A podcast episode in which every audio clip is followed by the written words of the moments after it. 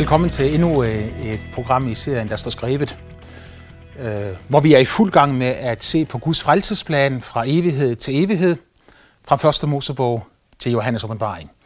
Og vi så i vores sidste program på, hvordan at alle de forskellige tidsaldre bare lægger lidt mere åbenbaring til den forrige, sådan så Guds frelsesplan den kommer til at træde tydeligere og tydeligere frem fra det ene århundrede til det næste. Da tidens fylde kom, siger Paulus i Galaterbrevet, udsendte Gud sin søn, født af en kvinde, født under loven. Og Jesus er historiens centrum.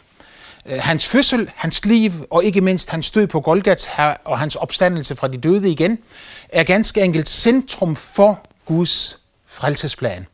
Øh, det er her alt det Gud havde tænkt og planlagt, det går i opfyldelse. Vi så i sidste program, hvordan at Jesus han levede et liv i fuldkommen renhed og sandhed på alle måder. At han levede lovens bogstav ud i sit eget liv ved at leve i fuldkommen renhed. Så når han udfordrede sine fjender og sagde til dem, hvem af jer kan overbevise mig om nogen synd, så var det ikke én eneste, der kunne gøre det. De blev rasende på ham. På grund af hans renhed, på grund af hans sandhed. De religiøse ledere på hans tid, farisæerne og sadukærerne, blev vrede på ham. Og den eneste måde, jeg kan forklare det på, det er ved, at, at når, når mennesker ser sig selv som rene og retfærdige, så kommer der noget forbi, der virkelig er ren og retfærdig. Øh, jeg ved ikke, om du nogensinde har set en af de her reklamer i fjernsynet, videre end nogen kan, end, end, end, end den hvide farve, videre end hvid. Og når Jesus kom, så var han videre end hvid. Han, han var renere end ren. Han, han var fuldkommen i det hele. Og det vil sige, at mennesker omkring ham, som øh, i udgangspunktet mente, de var rene og, og fuldkommende, de øh, så lige pludselig deres snavs. De fik dårlig samvittighed, og de blev vrede på Jesus. Øh, det er jo ikke bare noget, der er forholdt mennesker på Jesu tid, for det er jo på den måde, den dag i dag, at rigtig mange mennesker, de, øh, når de ser sig afsløret, så nægter de at komme til lyset. Og faktisk siger Bibelen, at det er en af de vigtigste årsager til, at rigtig mange de ikke kommer til Jesus, fordi at øh, så kommer de ind i lyset, og så bliver deres gerninger afsløret, og det vil ikke bryde sig om. Kronen på Jesu liv, den kom i afslutningen. Han kom til jorden for at dø. Hele hans liv drejede sig om det ene. At han skulle ofre sit eget liv på Golgata Kors, for at synden der kunne blive dømt. At vores overtrædelser kunne blive dømt. Og at vi ved enkelt tro på det offer, Jesus bragte der, så kunne komme ind i fuldkommen frihed. Hans lidelseshistorie er beskrivelsen af noget af det værste, et menneske på denne jord nogensinde har oplevet. Det er i hvert fald det værste, uden sammenligning, hvis du vil sige, at vi får som fortjent. For Jesus fik ikke som fortjent. Han har ikke fortjent et slag. Han har ikke fortjent nogen øh, ting øh, af straf i det hele taget, fordi han var jo netop fuldkommen fejlfri, syndfri. Han har aldrig såret et menneske. Han har aldrig været uærlig. Han har aldrig generet andre mennesker den mindste smule. Hans forbrydelse bestod tværtimod i, at han havde helbredt de syge, at han har uddrevet under ånder, at han har sat mennesker i frihed, at han har givet dem nyt håb, at han har opvagt de døde, og at han har manifesteret Guds kraft den ene gang efter den anden ind i mange menneskers liv. Men på grund af deres ondskab, så valgte de altså at øh, Jesus han skulle dø. Øh, på mange måder så kan vi sige, at Jesu lidelseshistorie den begynder, når han øh, skal torsdag aften sidder ved aftenmåltidet og, og taler med disciplene, hvor han øh, øh, bryder brødet og siger, det der er mit lame, som gives for jer. Han rækker øh, vinkalken rundt til dem alle sammen, for at de skulle drikke, og han siger, dette er den nye pagts blod, det var indgangen til hans lidelseshistorie, lidelseshistorie fordi at øh, efter at øh, de var færdige med at spise aftenmåltidet, så går de ud i Gethsemane have. En have, der ligger der på siden af Ulgebjerget i Jerusalem. Og der siger Jesus til sine disciple, bliv her og våg med mig, fordi dette er en meget vanskelig time for mig. Og Jesus trak sig lidt længere tilbage, mens disciplene blev tilbage, og så gik han alene ind og begyndte at bede til Gud. Der kom han i så hæftig en kamp, at øh, Bibelen siger, at han kom i dødsangst, og han råbte højt, råbte til Gud, råbte om befrielse. Det er egentlig ikke så svært at forstå, fordi her er det den rene, fuldkommende og ufejlbarlige, som lige pludselig ser mørket nærme sig. Og Jesus han siger disse ord, min far, min far, hvis det er muligt, så lad denne kalk gå mig forbi. Dog ikke som jeg vil, men som du vil. Altså på den ene side, så er det Jesus, han siger, det her, det har jeg menneskeligt set absolut ikke lyst til. Jeg har ikke lyst til at dø, jeg har ikke lyst til lidelserne, jeg har ikke lyst til alt det onde, som er på vej ind over mig. Samtidig så er han en søn, der er lydig ind til døden. Så han overgiver sit liv til faderen og så siger, dog ske ikke min vilje, men din.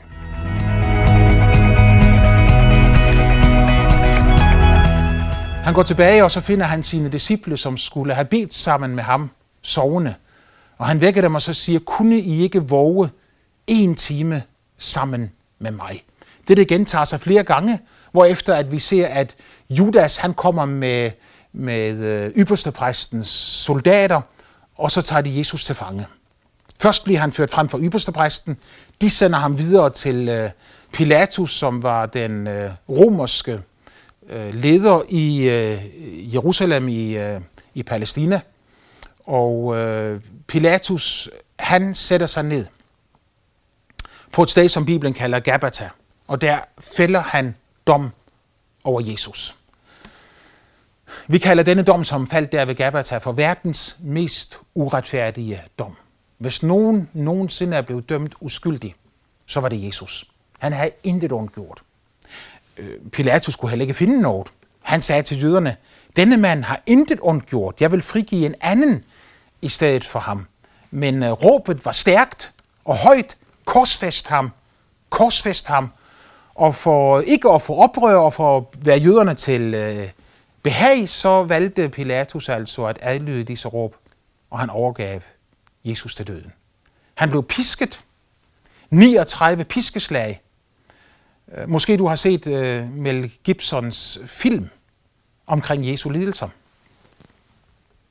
En film, som jeg husker, at da den kom ud, så var der voldsomme reaktioner, fordi øh, der var rigtig mange mennesker, der sagde, at det var forkert at fremstille en film, som var så grusom. Og så er sandheden, ifølge skriften, at Mel Gibsons film om Jesu lidelser slet ikke var overdrevet, tværtimod. Øh, da de piskede ham, så piskede de ham med en, en pisk, som var, hvor der var bundet glasblinder og lerskår ind i. Så når hans ryg blev pisket, så profeten han siger et sted, at det er som en oppløjet pløjemark. Der var ikke et, en ren hud flis tilbage på hele Jesu ryg. De tog en tornekrone og stoppede på hans hoved, og blodet flød ned over ham. Den retfærdige blev dømt til døden. De tvang ham til at bære sit eget kors, bære det ud til Golgata. På vejen derud så magtede han ikke at gøre det, fordi at kræfterne svigtede. Han sejnede sammen under korset, og de piskede, slog og sparkede ham og spyttede på ham, for at få ham til at rejse sig igen og bære korset videre. Da han ikke magtede det, så tvang de en af tilskuerne til at tage korset op i stedet for, og så bære det afsted, mens Jesus slæbte sig frem mod Golgata. Da han endelig nåede dette sted, Golgata, så var det, at de øh, lagde korset ned, og så navlede de Jesu hænder ind i korset. De navlede hans fødder ind i korset. Han havde tornekronen på, og så rejste de korset op, og der hang Jesus nøgen øh, til skue for hele verden. Jeg vil sige ikke bare for verden, for den synlige verden, men også for den usynlige verden. Dæmonerne og satan og alle mørkets magter, de jublede denne dag på grund af alle de lidelser, de så, og håbede på, at det ville være afslutningen på Jesus. Den himmelske verden og lyset derimod øh, ved tilbage. Da, da klokken blev 12, Jesus blev korsfæstet klokken 9 om formiddagen, og da han havde hængt der i tre timer, og klokken var 12, så siger Bibelen, at solen blev mørk. Det var næsten som om, at solen ikke kunne udholde synet af at se Guds hellige søn dø der på Golgata. Jesus råbte ud syv gange, mens han hang på korset, råbte han. Et af råbene var dette. Jeg tørster. Det var næsten som om, at Jesus, han, mens han hang på korset, smagte helvedes pinsler. Han smagte mørket og ondskaben i sit eget liv, på sin egen krop. Men han gjorde det alt sammen, for at intet menneske på jorden nogensinde behøvede at opleve dette mørke og denne ondskab. Til sidst så råber han ud, Far, i dine hænder betror jeg min ånd. Faktisk så råbte han lige før det, min Gud, min Gud, hvorfor har du forladt mig? Mørke kom ind i hans sind. Mørke gennemtrængte ham. Jeg ved ikke, om du kan fange det her, men, men, men, men Jesus, som var Gud fra evighed af, som var blevet et menneske og havde levet i fuldkommen fællesskab med sin far, på alle måder, til alle tider. Ham og faderen, de var et. Ingenting, der skilte dem fra hinanden. Men nu råber han, mens han hænger på korset, min Gud, min Gud, hvorfor har du forladt mig? Svaret er, at Gud kan ikke være der, hvor ondskaben regerer. Når jeg siger ondskab, så tænker jeg ikke engang på dem, som korsfæstede Jesus. Jeg tænker ikke på dem, der plagede Jesus. Jeg tænker på den ondskab, som kom ind i Jesus. For da han hang der på korset, så kom ondskab ind over ham. For al verdens synd blev lagt på ham. Når Gud så det, måtte han trække sig tilbage fra sin egen søn. Og Gud blev skilt fra Gud. Faderen blev skilt fra sønnen. Og han hænger der tilbage, indtil han i sidste øjeblik, før han dør, siger, far, i dine hænder betror jeg min ånd. Derefter fandt de ham død.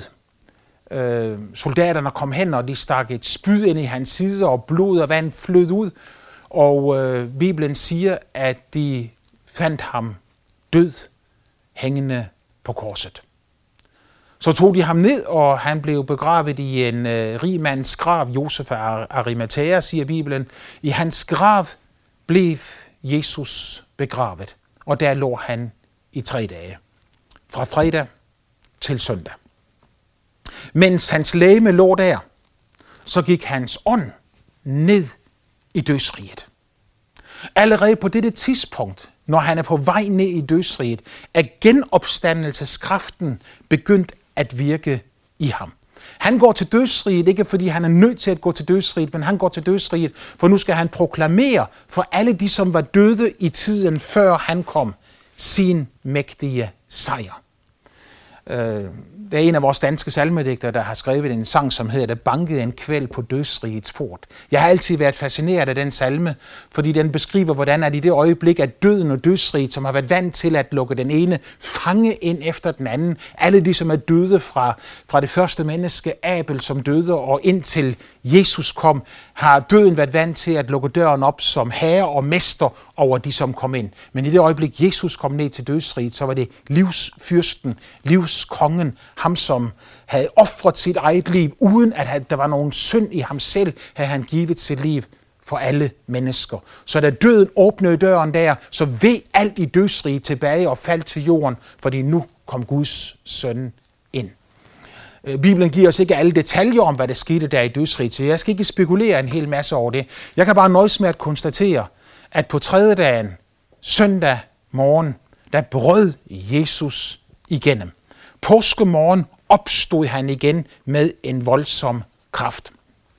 Og da han opstod igen, så opstod han med en ny krop, et forvandlet læme, som ikke længere var underlagt forgængeligheden og forkrænkeligheden, men et nyt læme, øh, som Gud havde givet ham, et åndeligt læme, siger Bibelen, opstod han med.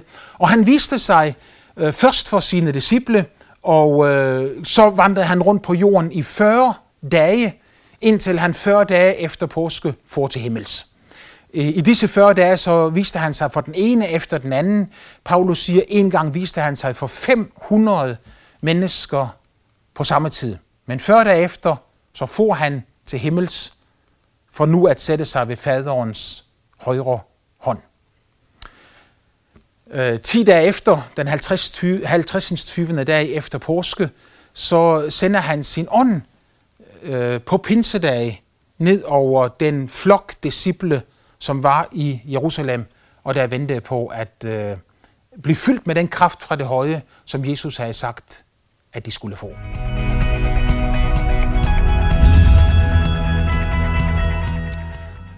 Så Jesus satte sig ved faderens højre hånd i himlen, og derfra siger Bibelen, skal han komme tilbage igen en dag og dømme levende og døde, hans andet komme. Og det er også noget, vi skal se videre på i det program, der er foran os her.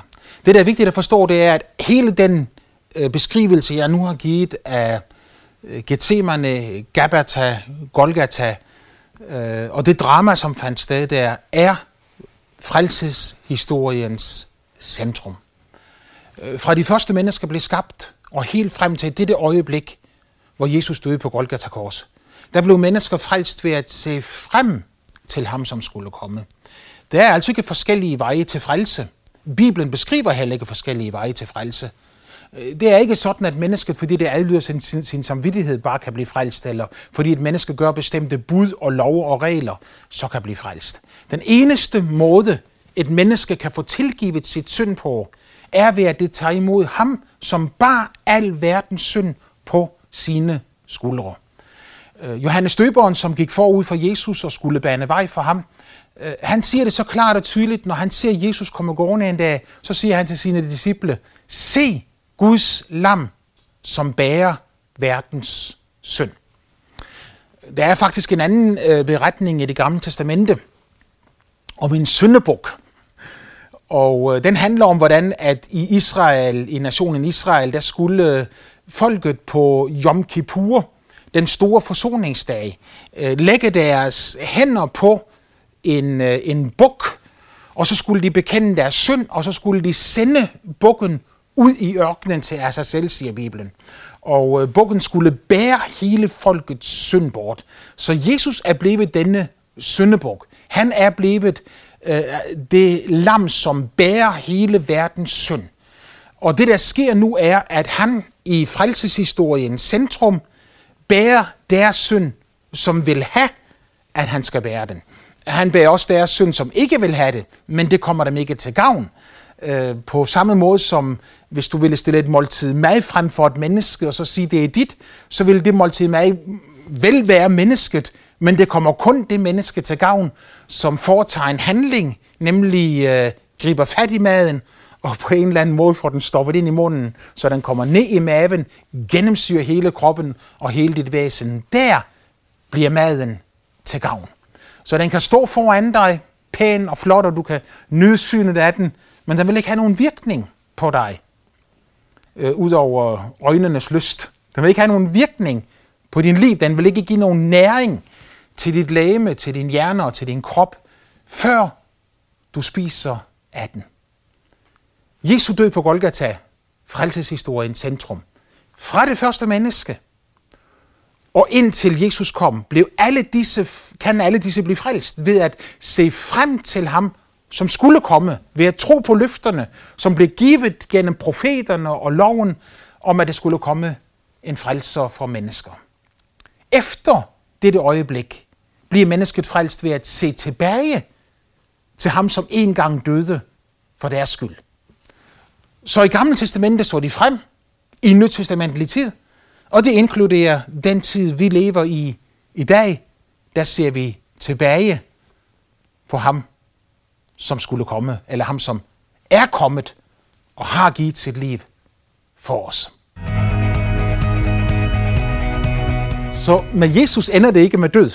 Øh, og kristendom handler ikke om død, det handler om liv. For Jesus opstod fra de døde igen på tredje dagen.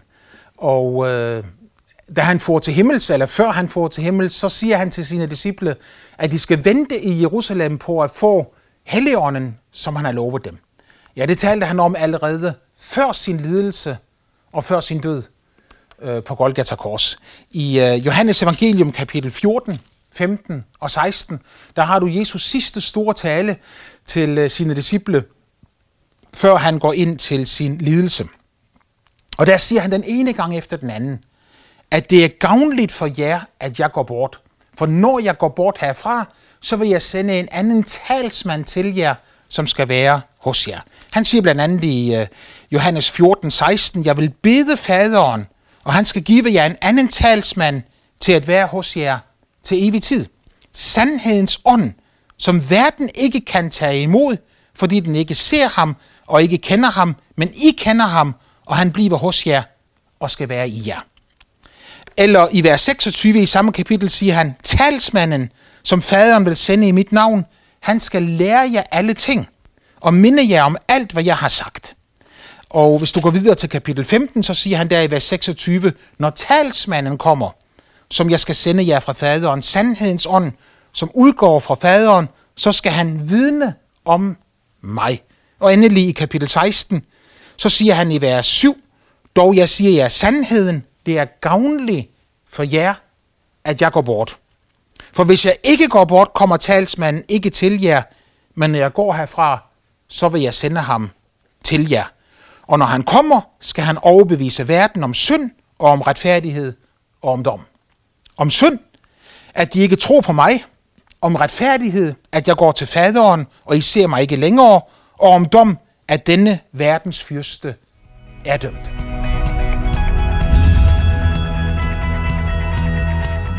Og endelig så siger han også i vers 13 i samme kapitel, kapitel 16 i Johannes evangeliet, men når hans sandhedens ånd kommer, skal han vejlede jer til hele sandheden, for han skal ikke tale af sig selv, men alt hvad han hører skal han tale, og det der kommer skal han forkynde jer. Han skal herliggøre mig, for han skal tage jer mit og forkynde jer. Han skal være hos jer, og han skal være i jer, siger Jesus. Så kristendommen øh, slutter ikke med Jesu død på Golgata. Der starter det. Han opstår fra de døde igen. Og efter han er opstået fra de døde, så allerede på påskeaften, når han kommer ind og står sammen med disciplene, ånder han på dem og siger til dem, tag imod Helligånden. Det er fantastisk stærke ord, når Jesus han siger til sine disciple, sorg har fyldt jeres hjerter, fordi jeg siger, at jeg går bort herfra. Men han siger, I skal ikke være bedrøvet, for det er til gavn for jer, at jeg går bort. Øh, jeg synes næsten, at det er en af de aller, aller stærkeste måder at beskrive kristendommens kraft, gennembrydende indflydelse og energi på, at Jesus siger, det er gavnligt for jer, at jeg går bort. Jeg ved ikke, hvor mange der egentlig vil være enige i denne påstand, når du begynder at tænke den igennem. Hvordan kan han, som gik rundt og helbredte de syge, opvagte de døde, rense de spedalske, talte fredens ord, renhed og sandhed gennemtrængte ham. Øh, hvordan kan det være gavnligt for os, at et sådan menneske forlader jorden? Og svaret er vældig enkelt. Fordi Gud vil have rigtig mange af netop den slags mennesker. Hvor findes den slags mennesker hen, siger du? Og jeg siger tak for spørgsmålet. Jeg elsker at få den slags spørgsmål. Øh, den slags mennesker, de findes overalt, hvor mennesker tager imod Jesus Kristus som deres personlige frelser. I det øjeblik, et menneske tager imod Jesus, så er det ikke bare et spørgsmål om en forandring fra en overbevisning til en ny. Fra en mening til en ny mening. Før troede jeg ikke på Jesus, nu tror jeg på ham. Jeg tror lidt på ham, jeg tror meget på ham. Men det at blive en kristen, det er at få Guds liv ind i sit eget liv. Den byttehandel, Jesus han foretager med det menneske, som kommer til ham og som tager imod hans offerdød på Golgata, den byttehandel, den er reel. Måske et af de mest vanskelige steder at forstå i hele skriften er Johannes evangelium, når Jesus han i det, i det femte og i det sjette kapitel taler om, hvordan at hvis øh, du ikke spiser hans kød og drikker hans blod, så har du ikke del i ham. Det lyder jo øh, helt forfærdeligt, men det skal forstås på denne måde her. At Jesus han siger, at det ikke er nok at tro på mig, du er nødt til at opleve mig. Som det ikke er nok at se på maden, der står på bordet, du er nødt til at spise maden, der står på bordet. Hvis du ikke spiser mit kød og drikker mit blod, siger han, så har du ikke del i mig. Og kommer til tro på Jesus og give sit liv til ham, der kommer hans kød og blod billedligt talt ind i dig, Guds ånd kommer ind i dig, og noget nyt bliver født og skabt i dit indre menneske. Det begynder nu at vokse op og pulsere igennem dig, og det øh, tager fat i dig på en sådan måde, at Bibelen siger, at den, der tror på Jesus, han bliver også forvandlet til at ligne Jesus fra herlighed til herlighed. Jo mere vi som kristne lever i overensstemmelse med den sandhed, som Jesus er, og som hans ord repræsenterer, jo mere vil det her også blive en virkelighed i vores indre. Ikke kun i vores eget liv, men også igennem de gerninger, som udgår fra vores liv. For på samme måde som Jesus ikke bare talte kloge ord, men også levede det, han talte, og manifesterede Guds kraft ind i verden, på samme måde siger Jesus, er det tilfældet også med os. Alle andre øh, religionsstiftere har altid peget hen imod noget. Jesus peger hen imod sig selv. Alle andre de siger, der er lyset, der er lyset, der er lyset. Jesus han siger, jeg er lyset. Når du tager imod ham, så begynder det lys at skinne frem inden i dig. Ikke bare til forvandling for dig selv, men også sådan, så du kan få lov til at gøre de samme gerninger, som Jesus gjorde, mens han vandrede her på jorden. Det taler vi om i vores næste program, når vi begynder at se på menighedens tidsalder.